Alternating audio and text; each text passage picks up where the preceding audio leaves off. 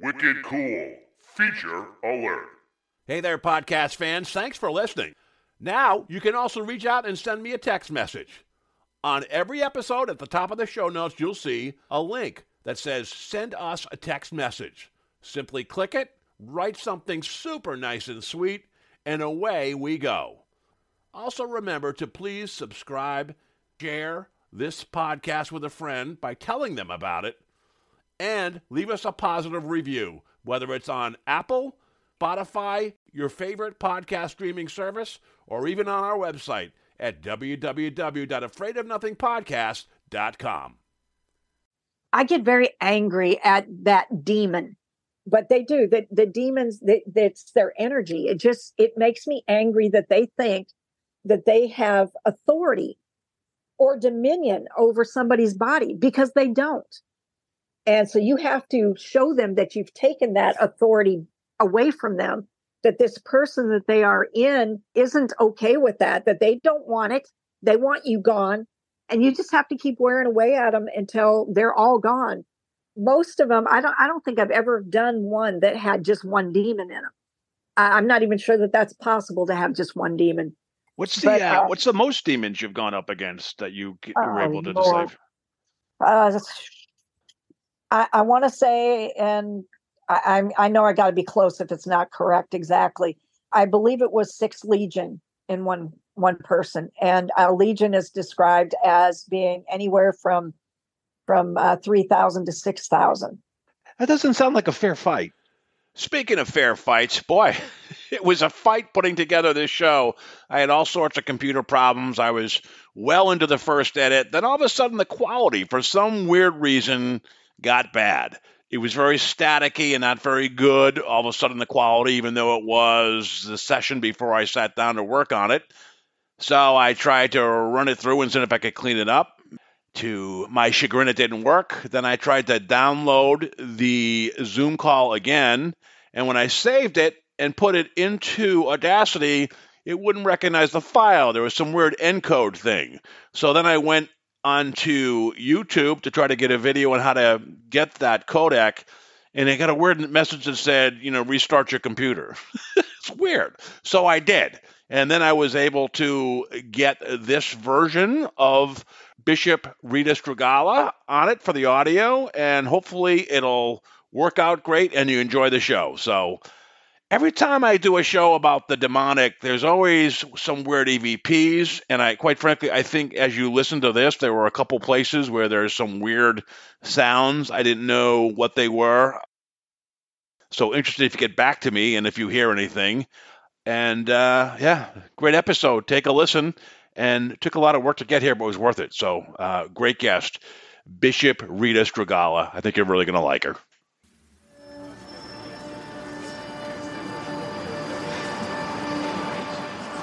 In a world where nothing is known, nothing is certain, reality is not real.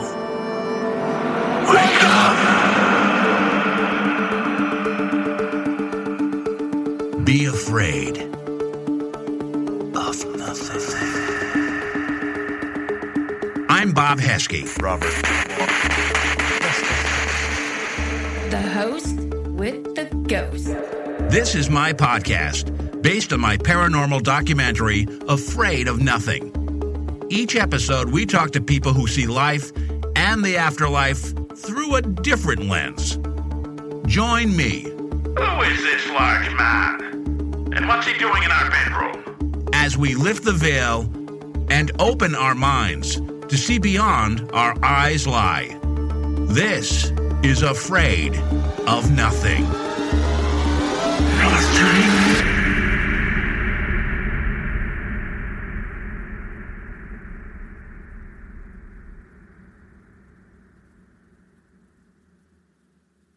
I am here with a person I have been really looking forward to talking to since I saw her on television.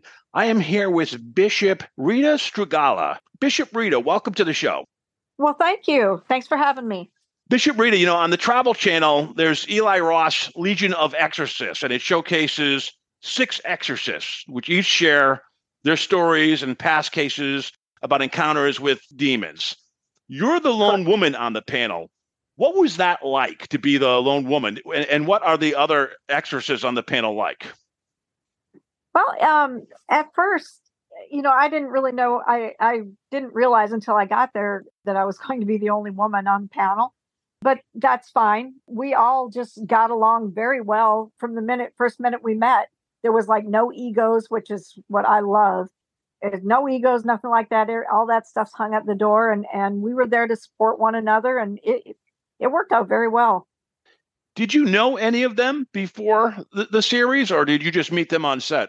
I had seen Bishop Long in a couple of uh, of different TV shows before, but I had never met him, um, never spoken with him.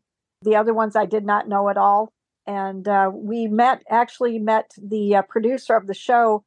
He got us a Zoom meeting together about a week before we flew out to Los Angeles to shoot the the show.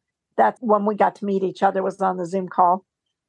And how did they reach out to you? Was it out of the blue? Did you have to audition, or did they know that they wanted you on this show?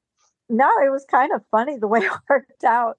I've had several people um, over the years who have wanted to do uh, a TV show or, or you know, some kind of show, and for whatever reason, it, it just didn't work out.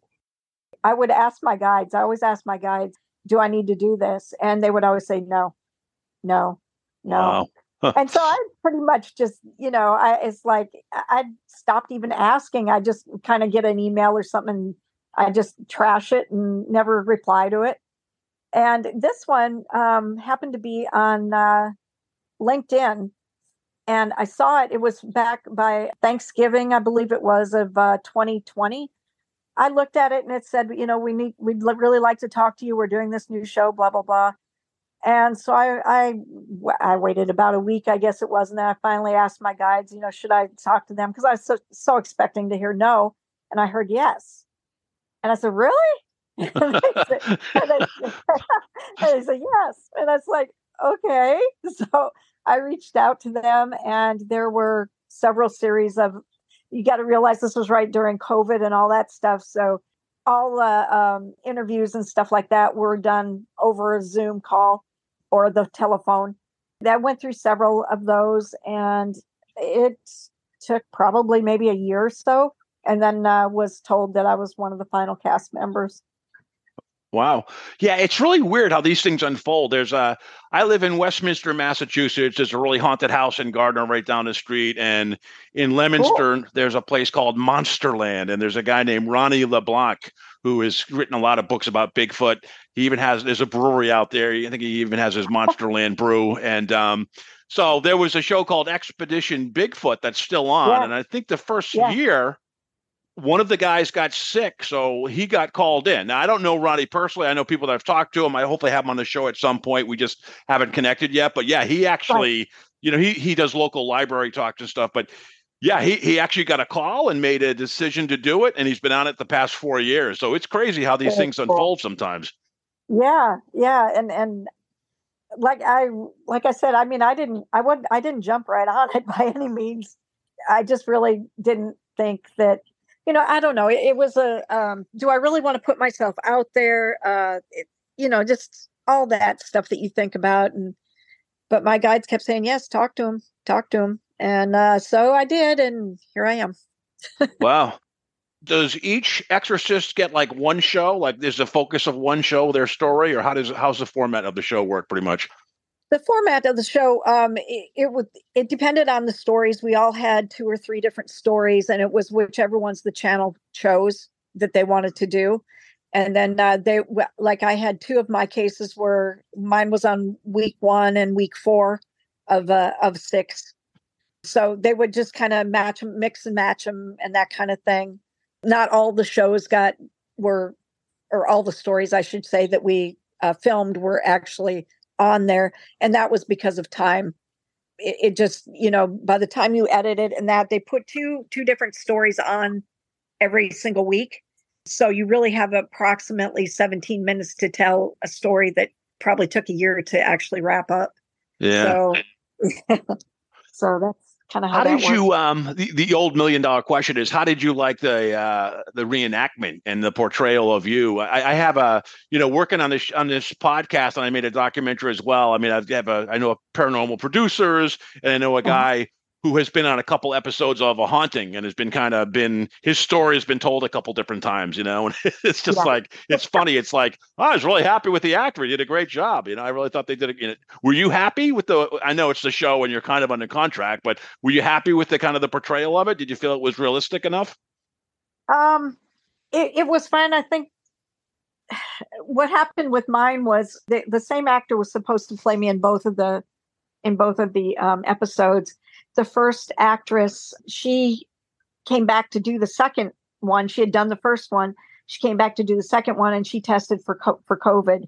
Uh, so she had to be out they had to bring somebody else in whom and and i absolutely adore this girl she's she's she reached out to me right away she wanted to make sure that she wanted to portray me as best she possibly could and she really really did a good job i thought i don't think that they need to use a wig uh, i didn't care for the wig thing much but uh, yeah, you know uh, but other than that um i mean they did all right. I moving forward if i had a say in it which i don't but if i did i would ask them to kind of cut back on the reenactment some Yeah. maybe more of the roundtable discussion. It just seemed a bit over top to me but then i what do i know? I'm not an actress and i it's not my thing. So yeah, you know it just i mean i thought it was a good positive experience to go through for me you know it, just looking at it as a viewer or whatever i personally would think that the like more roundtable discussion because i've heard from so many people saying we learned so much we wish we could have heard more in the roundtable discussions so yeah. uh, That's that's funny. Some shows are good at that. There's one show called Haunted, I think, that was on Netflix, where I really liked it. They had like three series, and I keep waiting for the next ones. Year one was the best, where a person sits around, he's got like three people around him, and he some of them know his story or her story, and some of them don't. And he talks Uh-huh. about it, but a lot of you know, see reenactment. There's a lot of them telling it and seeing the reaction, you know, of the family members and friends, and it's really cool. Uh, so yeah, that's great. I, I um I would imagine you have great hair and red hair, right? So imagine yeah, to get that right has to be one of the most important things probably on this thing to kind of get let people know it's you. I saw her on Facebook. We connected on Facebook, and thank you so much. You're very uh, you have great a great sense of humor on Facebook. You have funny memes that you have on there. A good sense of humor, and uh, you actually got back, which is really greatly appreciated. I saw a picture of you, which actually was a, several years ago. You told me before we went live, but it, it gets physical with some of these demon interactions, and it can draw blood. Can you talk about a couple examples of that? Sure. Yeah. The one you saw the picture of, that was a, a really crazy case. As we were leaving to go to that case, the girl that does these exorcisms with me, she is basically the one that St. Michael uses, and Jesus used me as his vessel. And so she always stands behind the person who is uh, possessed, and she works on them from that direction, and I work on them from the front. So we just kind of tag team them. On the way there, she kept saying, "I don't understand what this is." She's our senior sensitive. She she picks up everything before we ever get there. And I have also have gifts, and so I don't get my information the same way she does. So it, which is cool because it makes for a bigger picture. But she kept saying, "I just keep seeing this man in robes," and I'm going like, "Well, is he a good spirit or is he a negative spirit?" She said, "I can't tell. He's just really neutral." I said, "Okay," and she said, "I don't know. Maybe I'll know more when I get there." I said, "Okay." we get there and we're get out and normally what we do and, it just happened to be that father art was with us that day. This was actually a neighbor of his and uh, father billy. And we were over at father arts and we do communion prior to going into an exorcism. While we were doing that af- right afterwards Colleen said art you've got a demon in here that followed you from across the road. He said i know. He said we'll take care of it today I'm like, wow, okay. So we go. Is this early in your? Is this early, kind of in your baptismum of uh, it, it was Okay. very yes, yes, very early, and it probably my second year doing it. All right. And um, so we go over there, and it's like 190 degrees outside. It's August, and so it's so hot and everything. When We're going around the property getting it, and Colleen keeps saying that there's that man with the robes again. And I'm like, well, who is it? She said, I don't know. He won't talk to me. I said, okay. So I just went on. I thought, whatever. We get in, we talk to the family, going through the house. We all go through and cleanse the house and everything. We got that done, and I go through afterwards with the tingshas, and I and it's like a bell in case you don't know what a tingsha is. And I go to every corner of every room, and you ding it one time.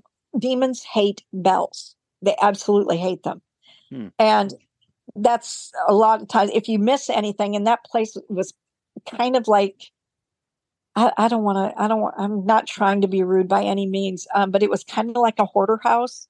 So Hmm. there was a lot Yeah. of chaos and a lot of a lot of clutter, Yeah. which demons love. And so I wanted to make sure we got everything because there was just so much stuff. And I was in a room downstairs. All the rest of them were in the living room with the family. We are getting ready to do the exorcism.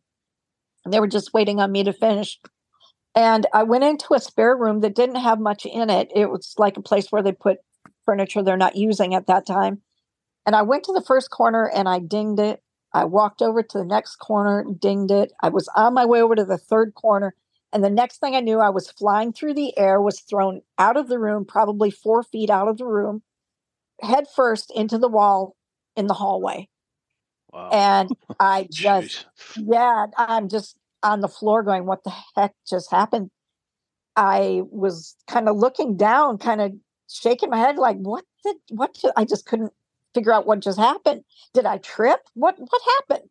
And I thought, how could I trip? My feet weren't even on the floor.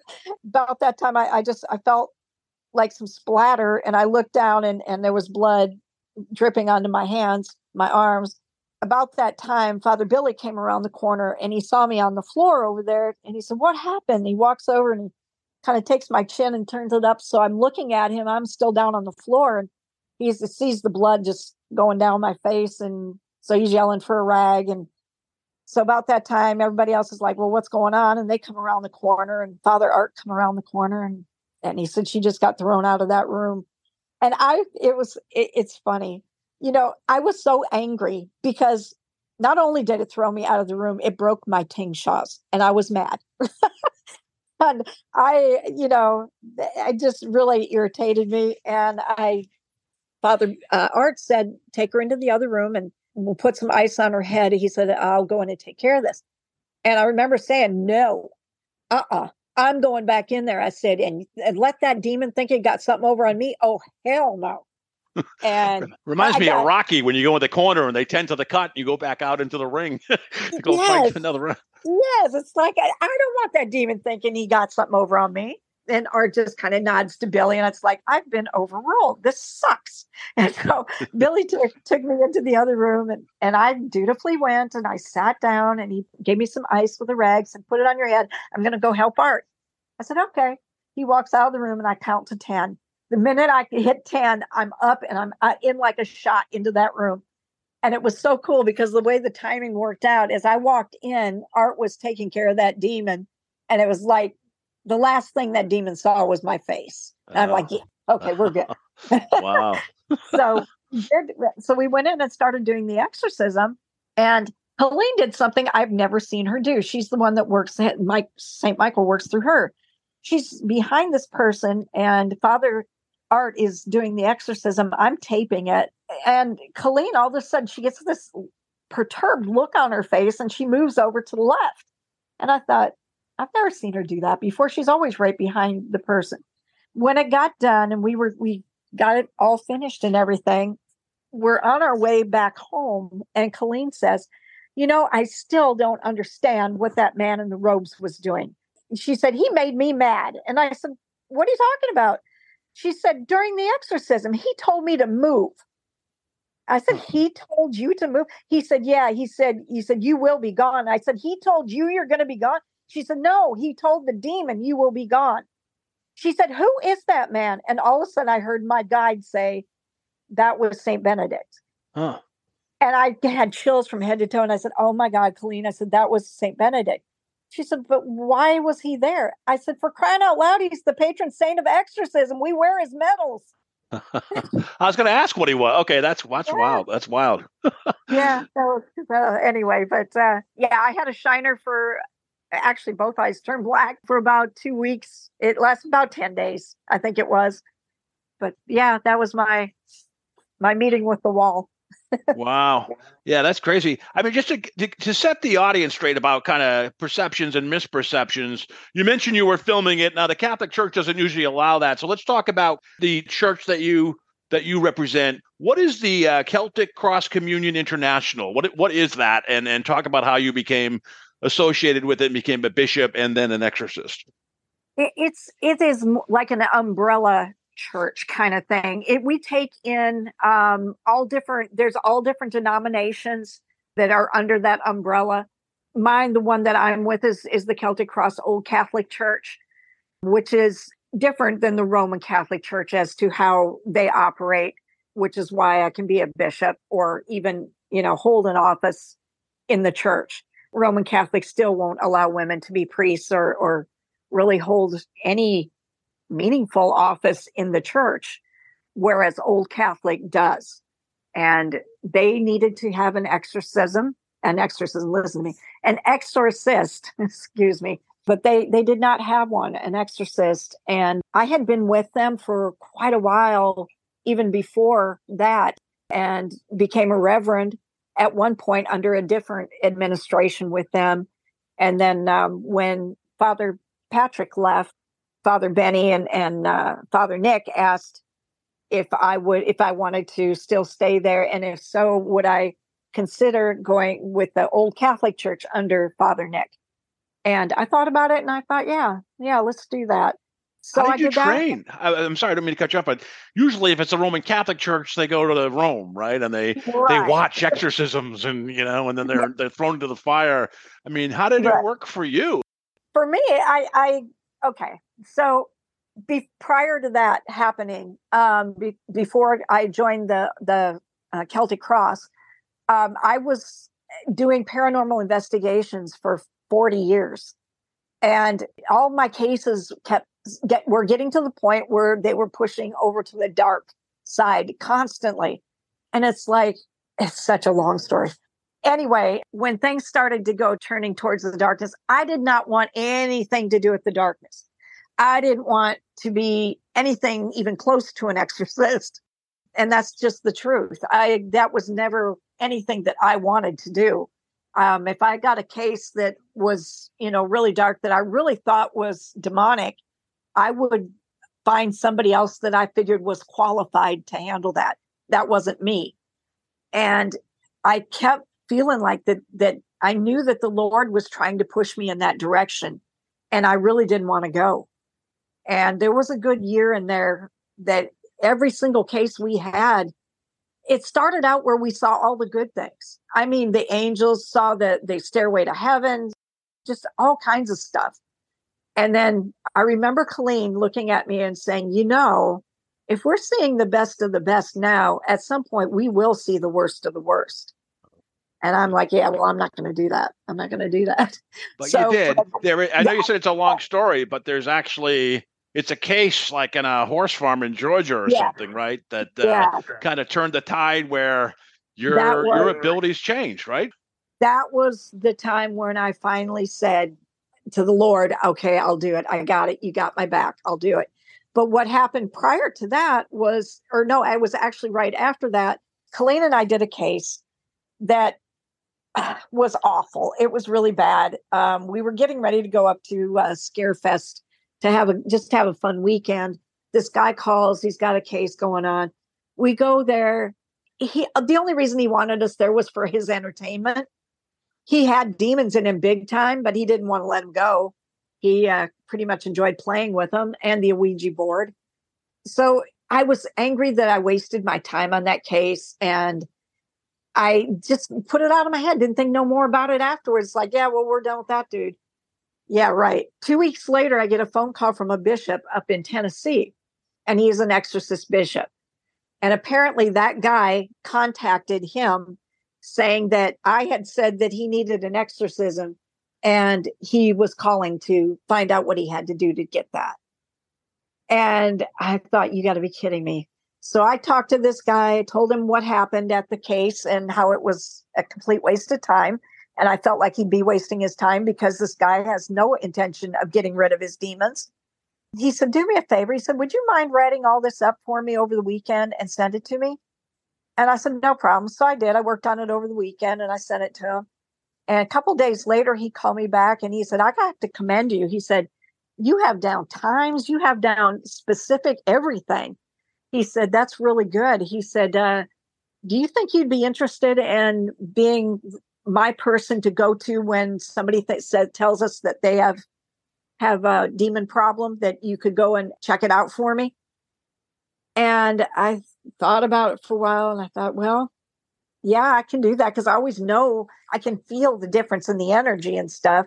And i also have the ability that when they look at me i will see their eyes go black if they have a possession. So i said yeah i would do that. So that's i started out with him God rest his soul. He's he's no longer with us. I was with them for a few years, and then it was shortly after that case on the the horse farm that you were alluding to, when all of a sudden, because I was I was kept saying we don't, you know, I don't have everything I need for this group. You know, we need a priest because he he was located up in Tennessee, had had a uh, double bypass. No, excuse me, more than that, quadruple by, bypass and so he wasn't able to get around much in that. He had his health that he had to, you know, look out for. And just like that, after stating that, I think it was a week later, I met a shaman. And the weirdest thing, I'm talking to him over the internet and we're typing back and forth. And I just, I, I didn't know this guy from Adam's House Cat. And I just sent him a message and I said, You know, we're supposed to work together, right? And I'm looking at that going, why did I type that? And I'd already sent it. And he writes back and he said, yes. And I went, oh my gosh. So, I mean, the Lord does things like that to me all the time. You know, he'll, he will put what I need in front of me. And that was one of them. He later, the shaman, he was fifth generation shaman. He later um, became a priest under the same bishop that I was working for doing demonic cases and so he became you know one of his uh, priests under the bishop. And then uh, all of a sudden father billy also just kind of fell in my lap kind of thing. And it was just wild the way it worked out that we ended up with two priests and a exorcist bishop on our team. And i studied under them. Um, i went with them to exorcisms. I helped. I assisted. We all just worked very well together one of them was Catholic, so he taught us how to do the Catholic rite. The other one was more of a charismatic. So I, I got to learn both sides of it, which was really neat. And I was going to um, say, you know, because I have a, a guy that was in my documentary who goes to places and he casts out demons. Yeah, they have a totally different approach than uh, you know. The church is kind of here's why he says it. And you tell me if I'm wrong. He says the church is almost kind of aggressive, or I cast you out. Jesus cast you out. Where he is different, they kind of puts them in a bubble of love, or kind of gets raises them up to Saint Michael or whatever to take them away. It's kind of a different approach. It's not as confrontational, but it's more of uh, raising the spirit out and bringing them to the light. Is that what you found, or no, no. okay? Wh- how um, is it with a shaman? Well, he basically, I mean, he would uh, um, speak in tongues, which was in the Native American, but he was the one that turned Catholic and he was trying to do them the Catholic rite. And then Billy was the one that was more, he, he'd done it charismatic. And I did not grow up Catholic. I did not know much about Catholics. I grew up Baptist on my mother's side, Lutheran on my father's side. And when I got old enough to decide, I joined a Methodist church and then I married a Catholic. So I'm Oh. kind of like a religious mutt. And Yeah, uh, you're being, you're being called in every direction. Yeah, that's crazy. Yeah. Which is kind of cool though, because you you it really takes a lot of knowing um, different ways of doing it. I'm not going to say any of them are wrong. If it works for you, it's right. But you have to do what works for you. I can't stand up there and just read out of a Catholic missal and you know the, the demon's sitting there laughing at me because some of the words I don't even understand what they mean. Um, I'd have to go look them up, kind of thing. It just felt really stiff to me. But I have done them Catholic rite, but I prefer to do them the charismatic way because it was just more what comes from your heart. They have no way of saying that that you don't mean what you're saying or you know trying to to to use that against you. Because when you can connect with those words and you know what they mean and you have conviction about them it works. It absolutely works.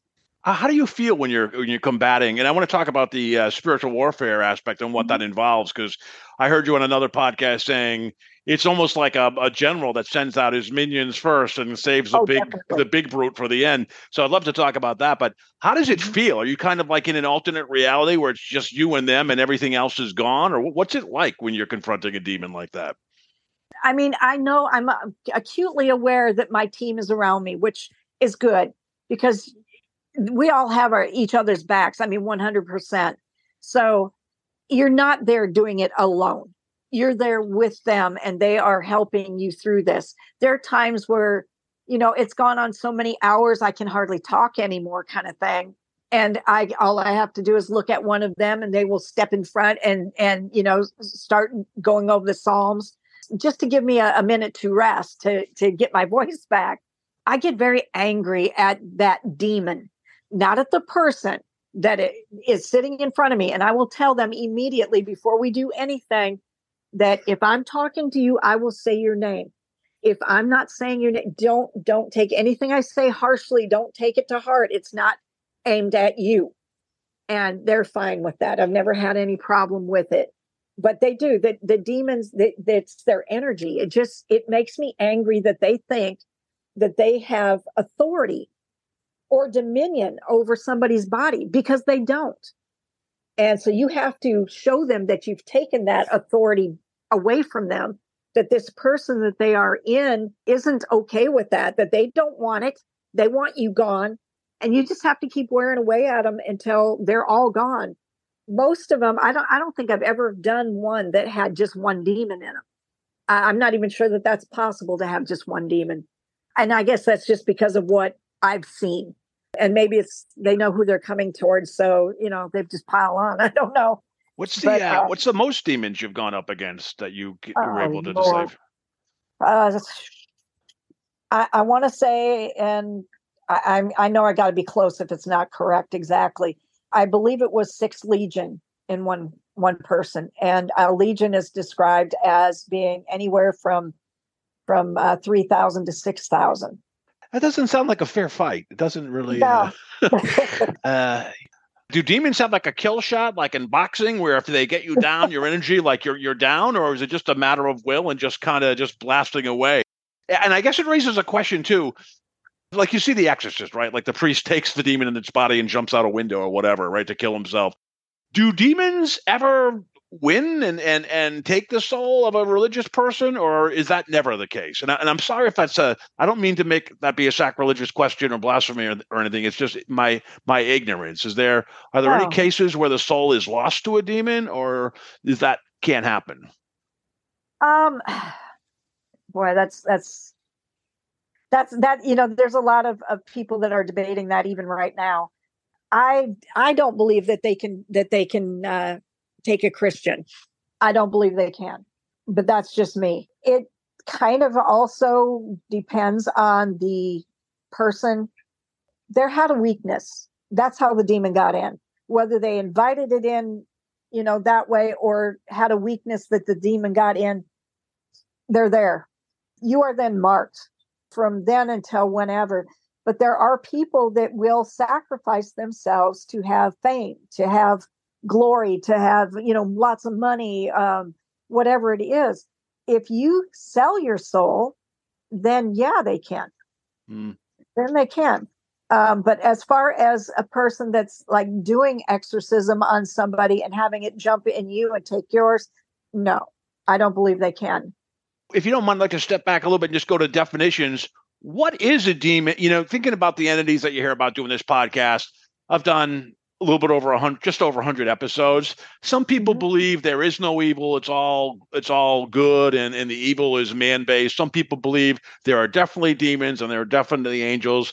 Some people think angels and demons came from the same seed, but they just went different directions. W- what is your thought about angels and demons and even ghosts, human spirits that are bad entities but aren't demons? I believe that the demons are the fallen angels, like it says in the Bible.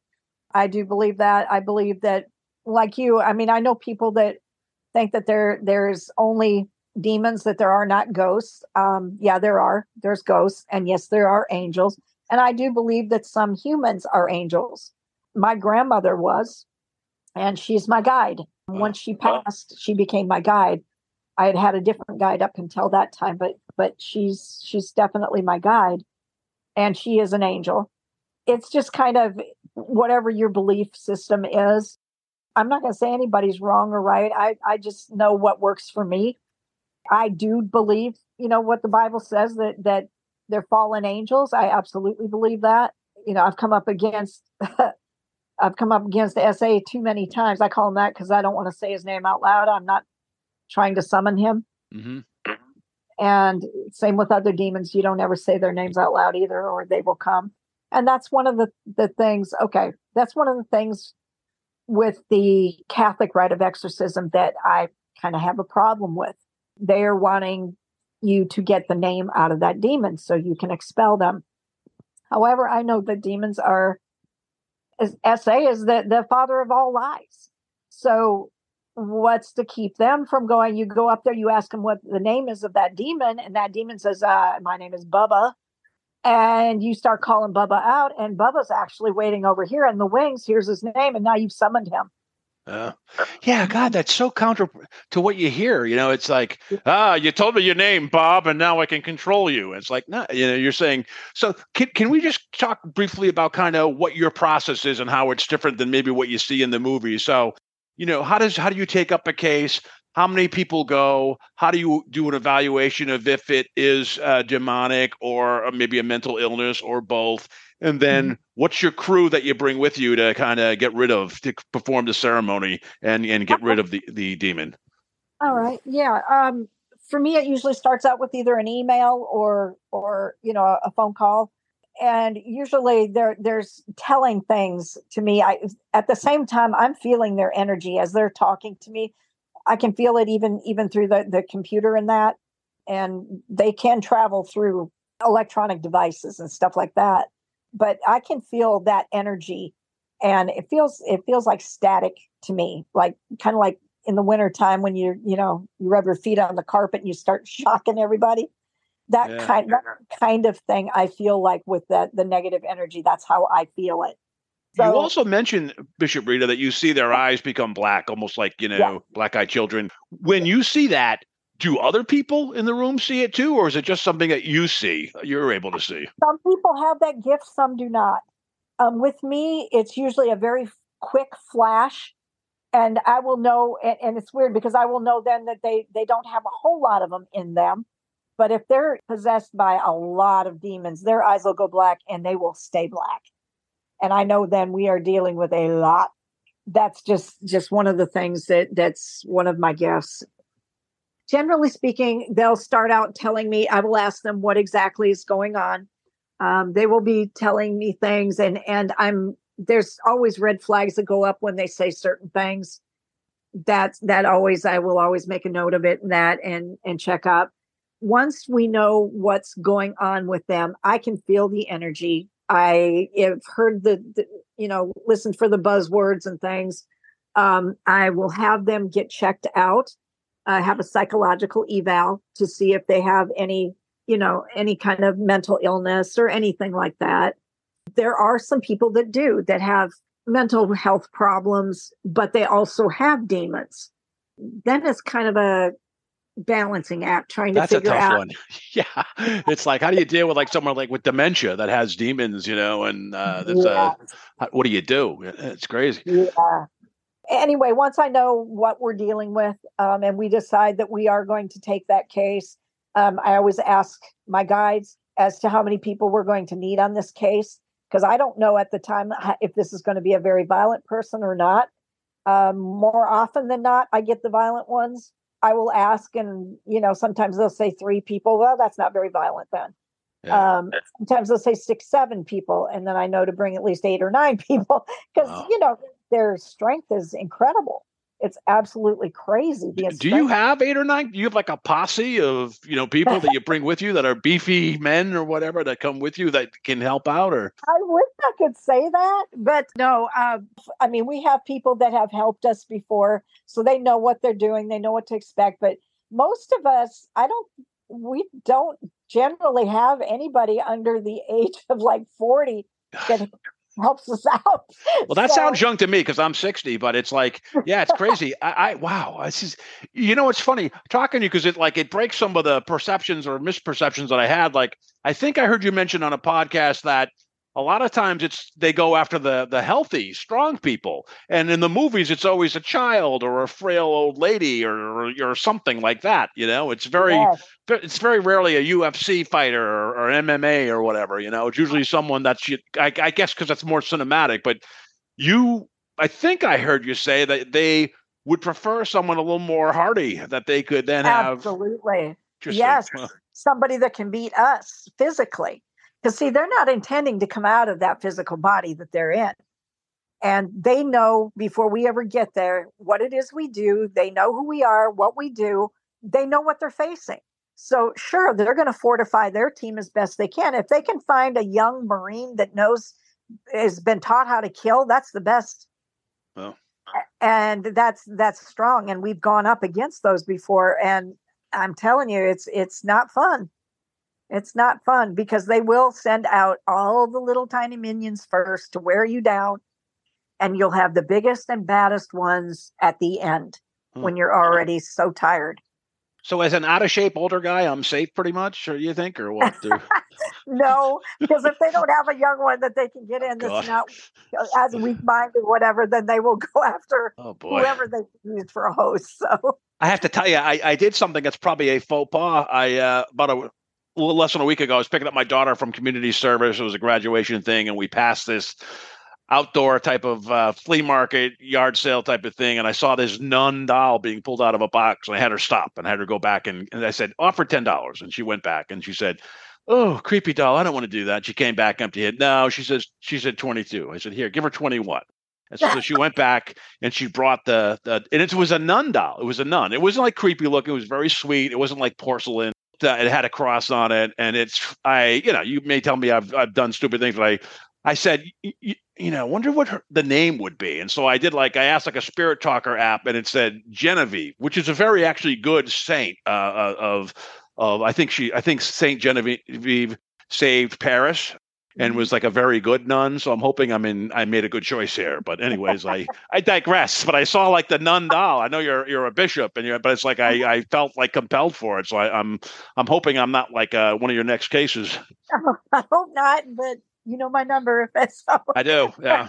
And do you videotape these things or audio tape them or for recording Oh, cases? Oh, I Right. do. I, I definitely record every single one of them because if there's ever, God forbid, if anything ever goes wrong and somebody were to get hurt, it's not going to be my oh word God, against it's a legal thing. Yeah. Yeah. Wow. This, this is the here you go, police. This is exactly what happened. So that's why we do it. We don't share them with anybody else. Um, in fact, I have them sign a contract before we ever, ever go into it. They know that I'm going to tape it, and they know that I can and do sometimes if we get a new person that's on our team. That's how I train them is to show them, you know, this is what we've gone up against. This is what's happened. You need to mm. know what you're getting into. We don't share them with anybody else. It's not for entertainment by any means. And but that is that's how we you know can use for training in that before we take them into a situation like that. So, did you ever get on tape like someone like you see in the movies, like walking up on the walls like a spider or levitating or anything like that?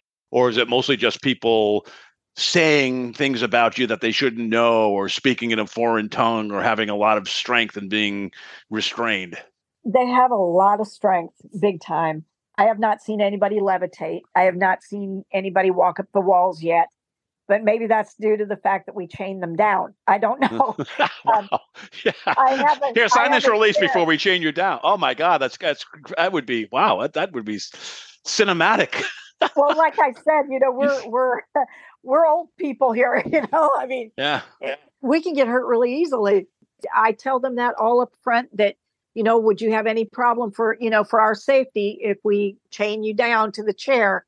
And they have no problem with. They just want this thing out, Yeah. and that's the, that's the right thing. I had one guy that if he wasn't chained down, probably would have killed us, at least one of us, if not more. Um, Lord knows he was trying.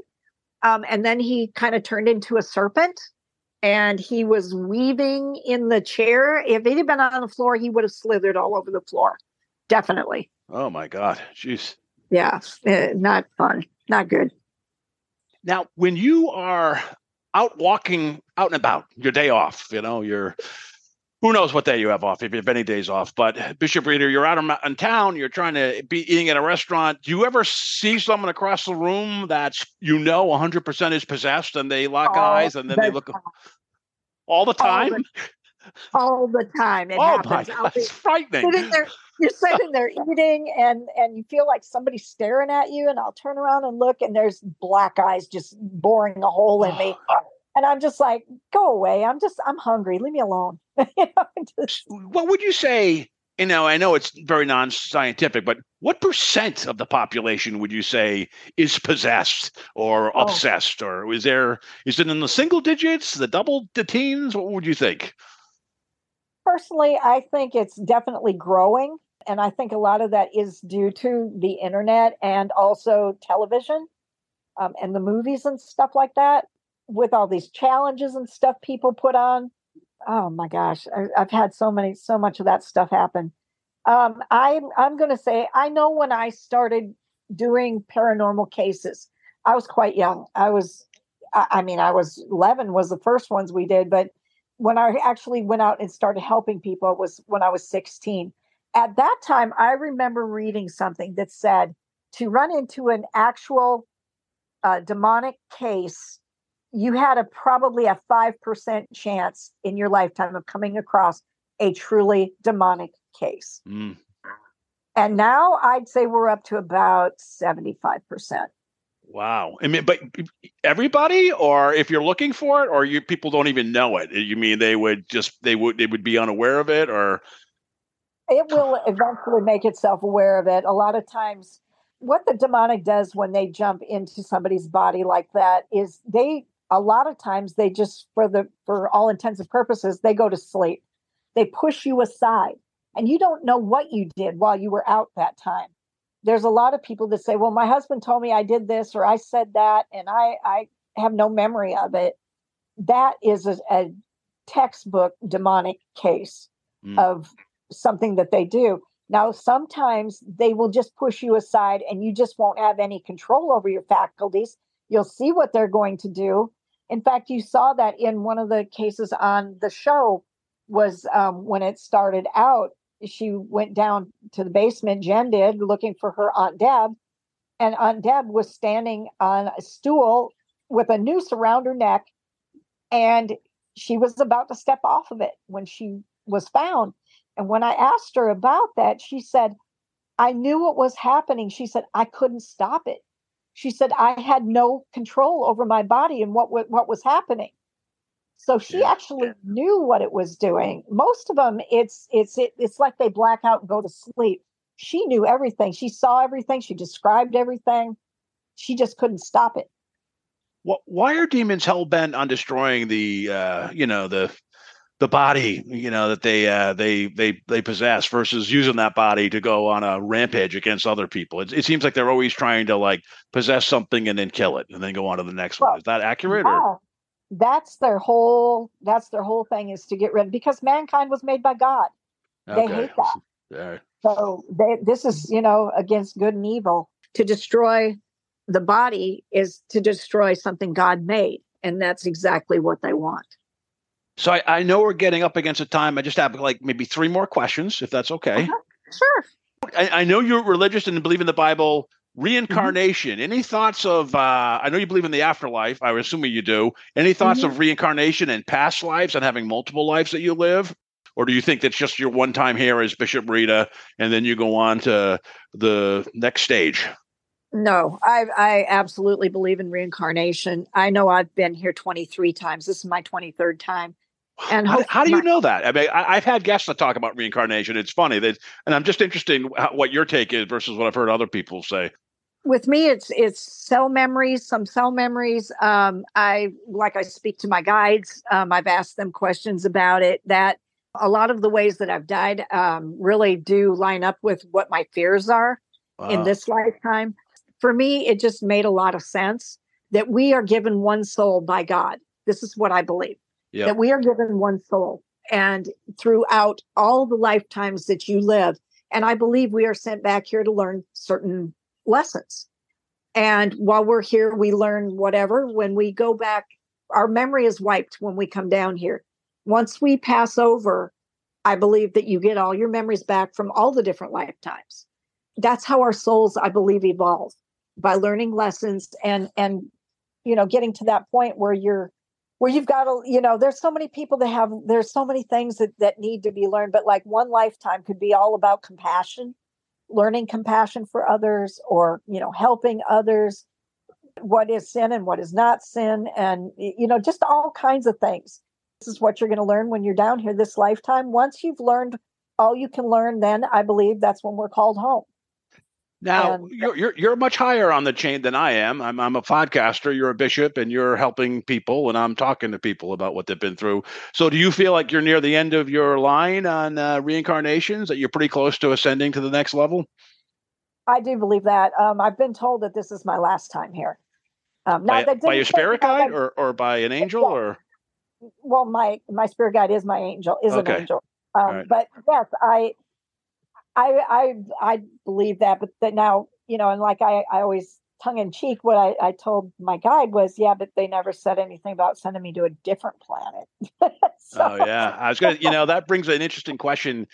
I always get the math question from the skeptics. One is like, uh, you know, uh, there were only, you know, there's like whatever seven billion people here now, and how can there were only maybe a couple million thousands of years ago how can these souls how, how can they multiply like that? And i and my answer and i wonder if it's the same as yours is my answer is well that's assuming it's just yeah we're talking about this planet. There could be alternate realities. There could be other Absolutely. existences parallel planes. There's all these different things. Then the math works out. And they're like oh okay. So so you Yep. okay same thought. Okay because i have Yeah. run up to that a couple of times and that's been my thought. It's like if you think it's just you know like the Yeah.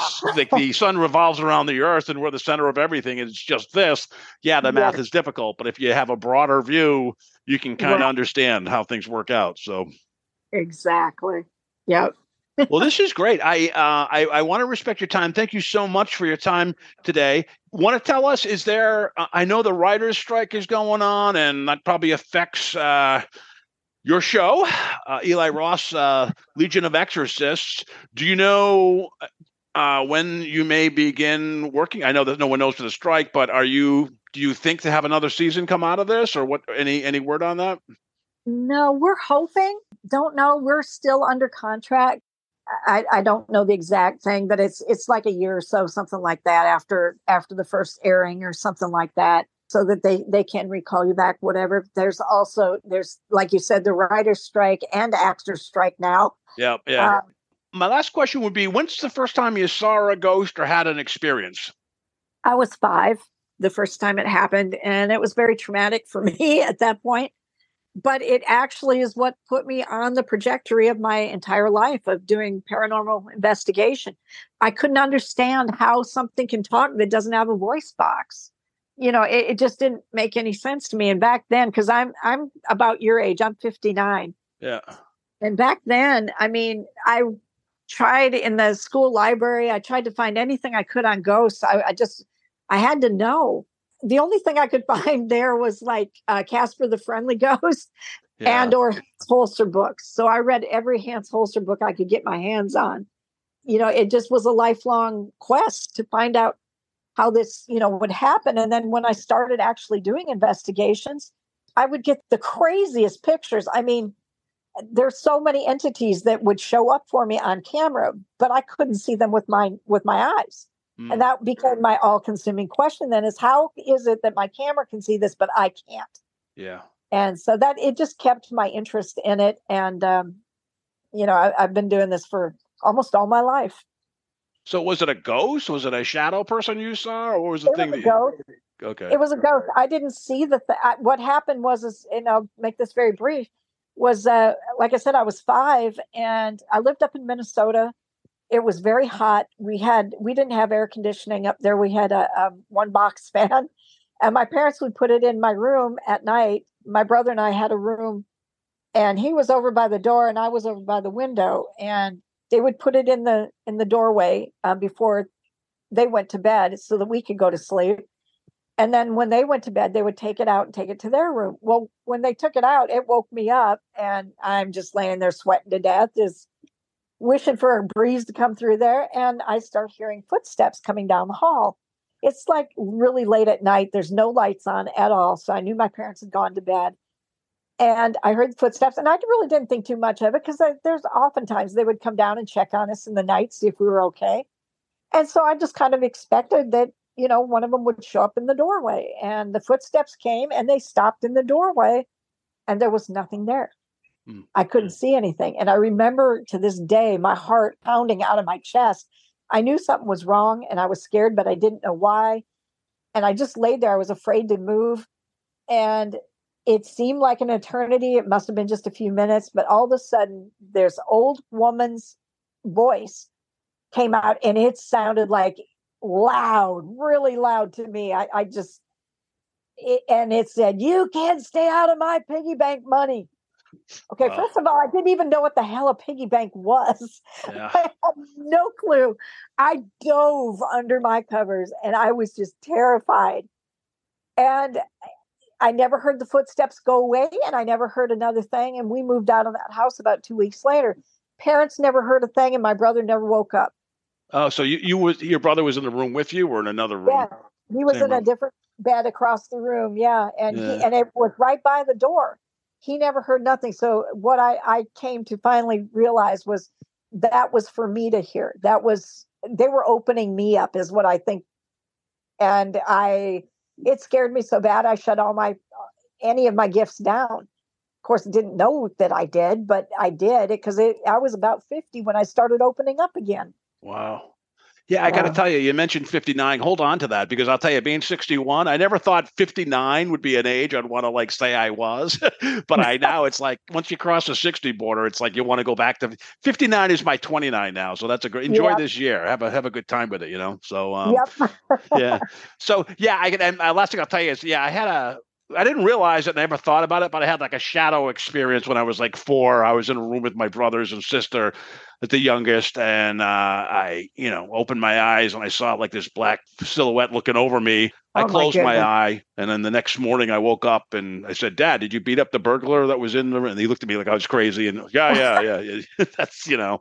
But I know it was vivid and I know it was real, and I and I Yeah. never pieced it together. And I just said, it, you know, with most paranormal things, people are like, ah, who knows, you know? So I just kind of cast it Mm. aside. And, and now I'm, and especially at that age, you know, because parents aren't going to tell you, yeah, you saw a ghost. They're not going to tell you that. yeah. So who knows? Well, thank you. Is there anything you would like to, to plug or, or tell people as a closing message, Bishop Rita, about how to get a hold of you? You probably get enough calls as it is, uh, where to watch your show, any appearances that you have coming up. You can find me on Facebook. I'm I'm on Facebook under Bishop Rita Strugala. I'm the uh, uh, chief exorcist for the Sword of Saint Michael. I'm also the chief exorcist for Confraternity of Saint Michael the Archangel. All of those have pages on Facebook. You can find me at any of those or on my personal page. I also have started ever since the show. I have started a exorcism school for women. Ah, that's great. You got to spend at least a minute explaining that. That'd be wonderful if you could. Sure. Yeah. Um, what happened was is, is and it was fun, kind of funny the way it turned out was when the first show came out. Um, my best friend saw it, and she was talking to her friends in another circle. I mean, I, I'm acquaintances with these people, but I they're I don't know them. Know them. She was talking to them about the show because they all watched it and they hated it. And so she called me up to let me know that her friends hated it. And it hurt my feelings. I'm not going to lie. It hurt my feelings. I've been working on this for two years Yeah. and and so i i was really like heartbroken i was just like you know, my gosh. And so when I I went into meditation and I asked my guys, I said, if it's this show is that bad, why did you want me to do this? And all I heard was, you will understand. Hmm. And I thought, great. So next day, I start getting emails from other women going, Oh my gosh, I've got the same calling as you. You don't know how happy I was to see you on TV. You've got to tell me, how did you break through? This is a male dominated, they won't let you, the church won't let you. How did you get through? And that's when I knew when he said, You will understand. I thought, okay, you're wanting me to bring other women to the ministry. And so that's what I did. I started a school of exorcism for women. The inaugural group is is in fact they're in school tonight and they will be graduating in February of this coming year and then I will be making them a priest. I will as a bishop I can do that. So I will be ordaining them priest and they will be able to do their own exorcisms and have the church backing. So, so if someone feels that they have a calling, they should check out your Facebook page and say, "When's Yeah. round two happening?" Okay, all right, Yes. great. Yes, contact me and let me know, and, and I'll ask you some questions because I want to make sure it really is your calling. If you just think you want a, a you know, a, a cool title, trust me, it's not cool. Yeah, It's I- I- not a cool title. and I will tell you from a guy who's watched your show, it's a good show, but the only one of the Legion of Exorcists I remember is you, and it's because I thought, wow, it's a woman among all men, and man, she's very composed. And look, she, you were the one that I remembered, and it's just like if you see an ad for that show, I think for some reason you're the one that I I recall, and I think you're right. Maybe your uh, guardian angels are correct that it is sending a strong message that this is a place where women should should be, you know, and Yeah. quite frankly, women are protectors anyway, so why not, you know? So I think Right. it makes sense. Yes, I agree. Well, thank you so much for your time, Bishop Rita. I look, I'll, you, have a new fan. I'll continue to follow you, and uh, who knows? I- I mean, I hope I don't end up a client, but hopefully we we meet each other at some point. Positive five situation in the future. I hope so. That would be great. Thank you so much for all your time.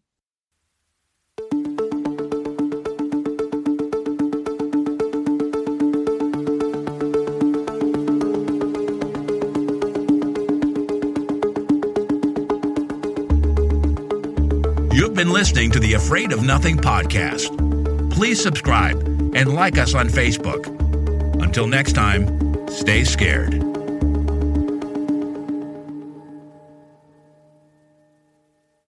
Hey, you're still here? Great. Then why not listen to another episode?